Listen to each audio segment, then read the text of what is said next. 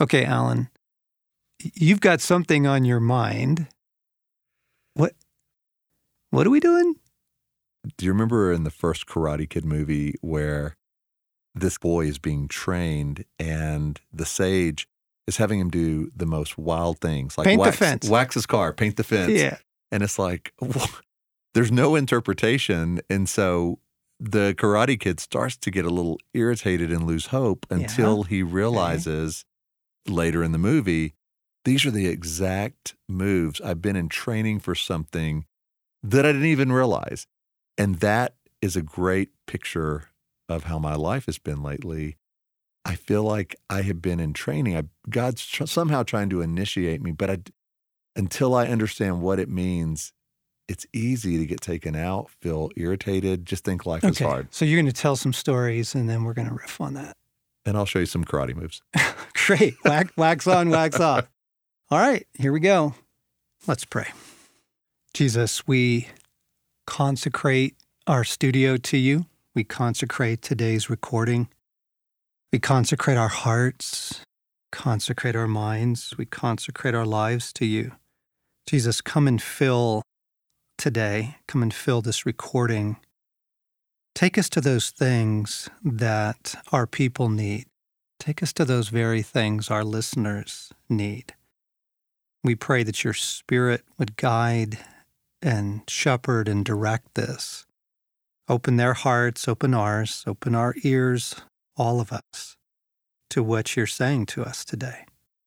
And so we bring the kingdom of God here now and the authority of Christ over the studio, over our recording, over the day. In Jesus' name. Amen. Well, friends, welcome to the Ransomed Heart podcast. Wanted you to just hear a little bit of the studio chat this morning in our prayer so that you could kind of dial in and hear where we're headed and pray with us into that. But before we jump in, I want to remind us of kind of the, the conviction of the direction of the Ransomed Heart podcast. And it goes like this This is a brutal time to be a human being. The pace of life, the spiritual war on the earth, the rise of evil, just the amount of media and demand and distraction coming our way. This is a brutal time to be a human being. And God cares about our humanity. He cares very deeply about your humanity, wants to restore and renew you. Wholeheartedness at this point is not an option.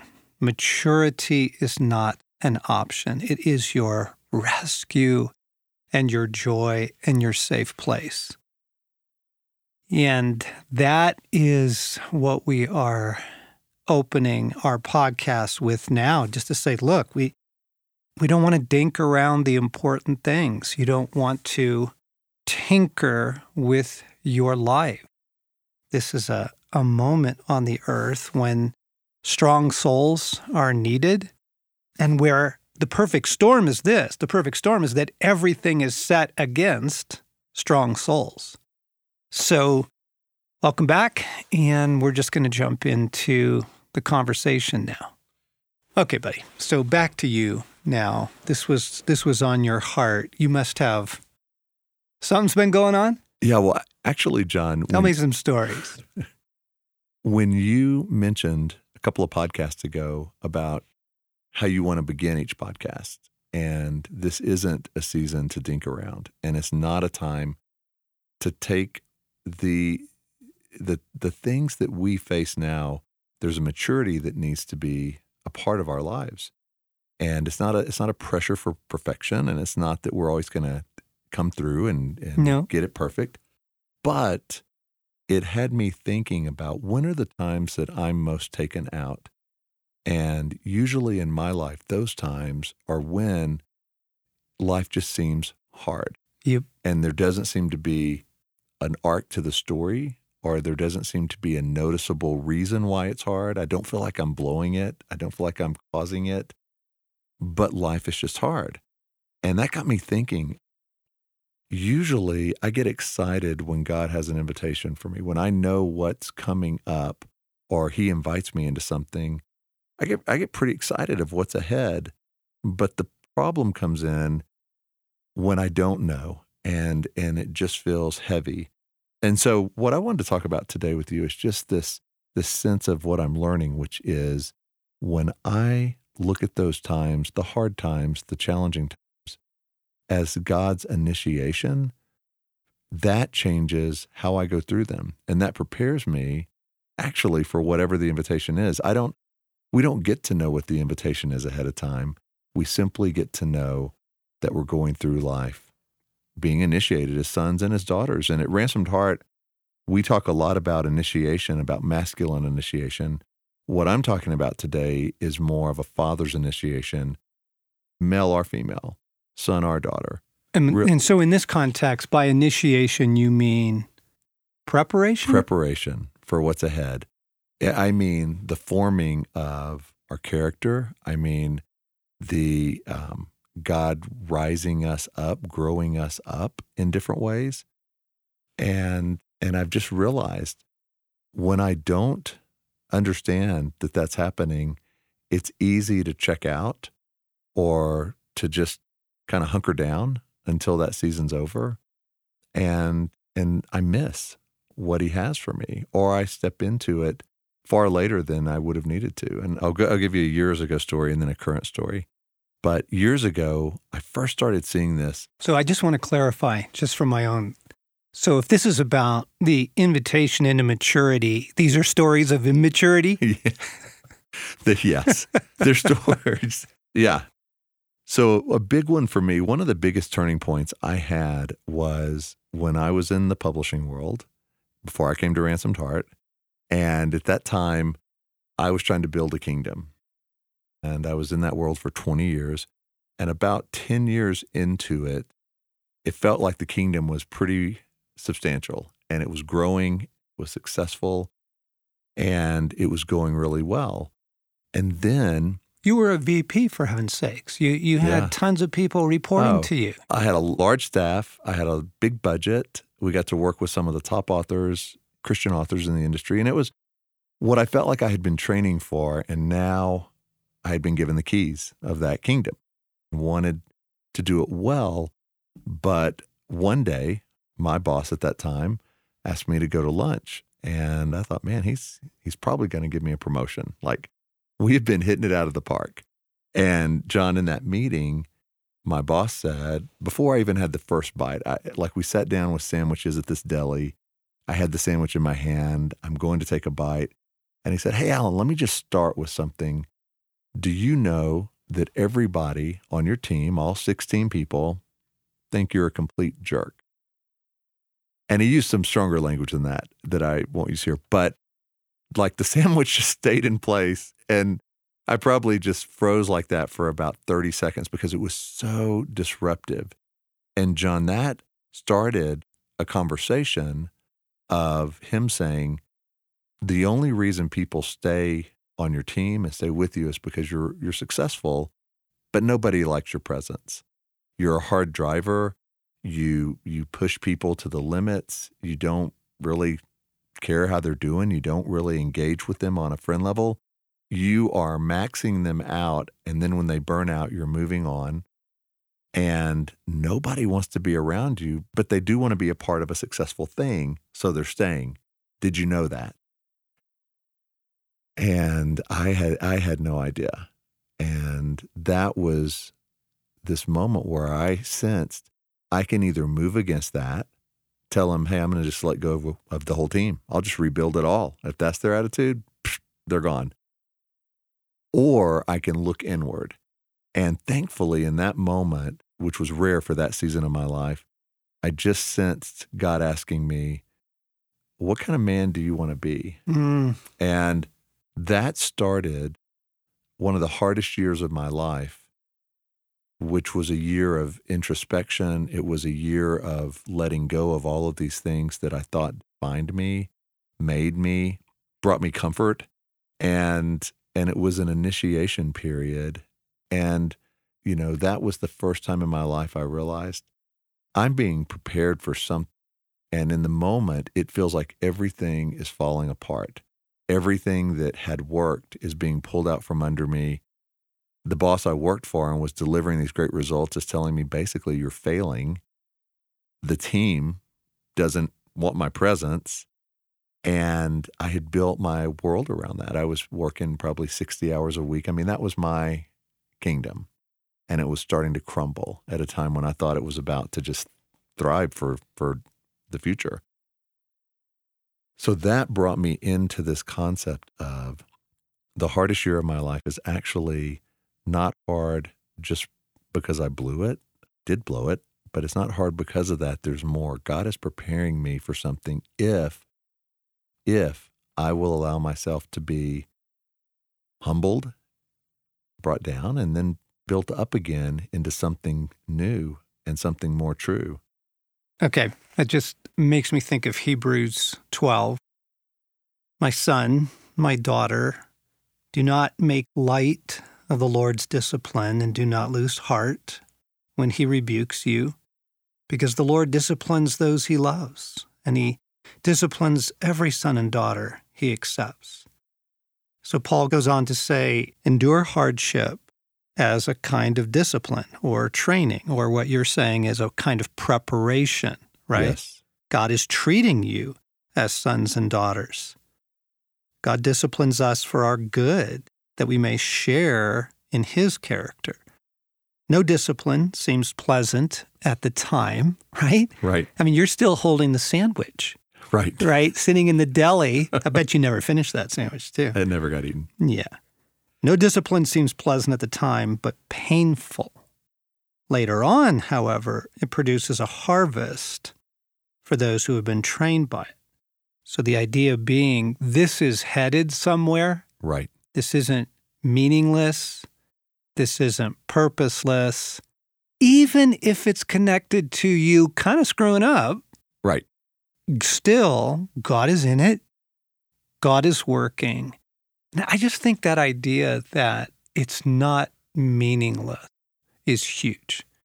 Just that, that's one of like the big ideas that's coming to me Yes. in what you're saying Yes. today is if you think there's meaning to it, you think there's purpose Right. and even kindness in it, however awful it may be, Right. then that reframes your expectations or it reframes your what? When you sense God's purpose in it, I think then it's the beginning spark of, of what's possible because there's hope. And John, like in that story, I didn't know. I, I thought I would be doing that same job, just rising higher and higher for the next decade or two. Mm, like I, I was in the marketing department and I just thought that's the best case scenario. So I'm here, I'm doing well. I'm going to just ride it hard and keep going and keep rising up. Well, what I didn't know was within a year, about a year later, God actually brought me into a situation where I could pursue something I loved far more, which was I loved story. And He invited me, God invited me to become a fiction publisher there wasn't even that role in the company. So I couldn't have looked on an org chart and said, This is what I want. It didn't even exist. mm, And then, as I was talking to the head of all the publishing groups, about a year later, and was telling him my love of story, said, Alan, why don't you start that division?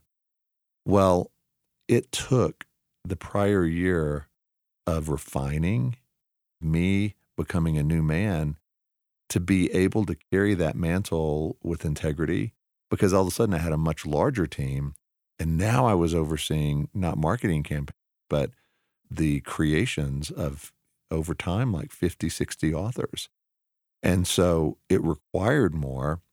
And if that conversation hadn't happened in the deli a year before, Yeah, yeah, I hear you. This is big. This is big. Just the idea that I am not yet ready for the things that God wants me to step into. right, I'm thinking about what God says to Israel before they go in and take the promised land. And I would often use this with clients when I was a therapist. God says, I will not give you the land all at once because you are not strong enough to handle it. he literally says, little by little, then all at once. So you go, which is it? Is it little by little or is it all at once? And he says, no, exactly. Little by little, then all at once. Wow. And he says, you need to be strengthened as a people in order to handle the things that I have for you. Right. Right. And so this is the process you're describing. Now that was that was your immaturity 25 years ago. Give me a fresh story. Yeah. A fresh story is this is what like is today and has been the last few months. There has been so much feel like chaos around my world. Not necessarily around what I do at Ransomed Heart, but at home with family, extended family. I've got my stepdad is 90 years old and he's been in the hospital Right. now. Uh, it's going on three months, and it started with an infection, and and then they cured the infection, but then his body was too weak to get up. And, right. and before that, he and my mom lived in the house I grew up in. I mean, they were doing really pretty well, and then everything shifted. It's been a very chaotic situation for them. Um, there's other things going on in my world where I found myself, John, just losing heart and thinking, like, I'm not causing any of this, but I'm not getting to replenish in the ways I want. And I found myself getting a little irritated at God because it seemed purposeless A little, and just a little. just a little. And so I found myself having to go back to, okay, Alan, but God is a God of intimate purpose, and He is always fathering us. Mm, And so, what is going on here? mm. And I think once we start asking those questions, John, we can start connecting a few dots. For instance, I'm a writer. I am writing my second book. My second book is on how to overcome chaos. Okay, I Ding! hang on. So, you decided to write a book on chaos. Did you really think that your life was going to somehow steer clear, my dear friend, from chaos? it's why I never wanted to write a book on marriage, right? but you did. Oh, I know. And Yeah. we paid for it. It's like, oh man, the year that we wrote Love and War, I thought our marriage was good. I thought things were fine. And Uh, God had to do things in us. Yes. Right. So, okay. So you're in chaos and you're writing about chaos. I'm writing about chaos. And I've already decided my next book will be on rest, probably in Hawaii. yes. Um, and I'll spend a few years writing that one. But this one is on how to overcome all that overwhelms us. And I'm about 80% through. But as I backed up, then yes, I started realizing a, a lot of the chaos began as I entered into this. And now it feels like a period of refinement and of testing, John. And, and what I sense God saying is your initiation in this is learning how to be a source of calm in the chaos. Mm. And and as I look back at my life, when things get chaotic, I would try to out chaos chaos. I, w- I would become more chaotic and try to and try to fix it that way. And it never worked. It of course never works. But chaos would get me more riled up. And I would always look back and go, wish I had handled that differently. Mm. So I feel like right now, a very current thing. It's not the story is in process, but I feel like in my life, I'm learning. God's training me how to be calm in the chaos. So I had a two-hour phone call last night that was pretty disruptive with an extended family member, and it would have been. I I know I would have within those two hours. The old me become more and more chaotic Blown it up. tried to control it, tried to force it. Yep. And I went into it knowing, okay, in this season, God, you're training me. And here, this is this is a live opportunity for you to shape me. And it ended in love and it ended in calm that I brought. And so it shifts when you start to know what God is up to, or, or at least know, I don't know what's coming, Yep. but I know what I'm supposed to be mastering now. Yep. Okay. So I'm curious what's going on inside our listeners right now. You, you're you're listening to Alan's story, but just like anytime you're listening to anybody's story, you're also thinking about your own. And it's not about chaos. Might be about chaos. It's not about chaos. It, it's about the idea that God is at work to prepare us for the things ahead.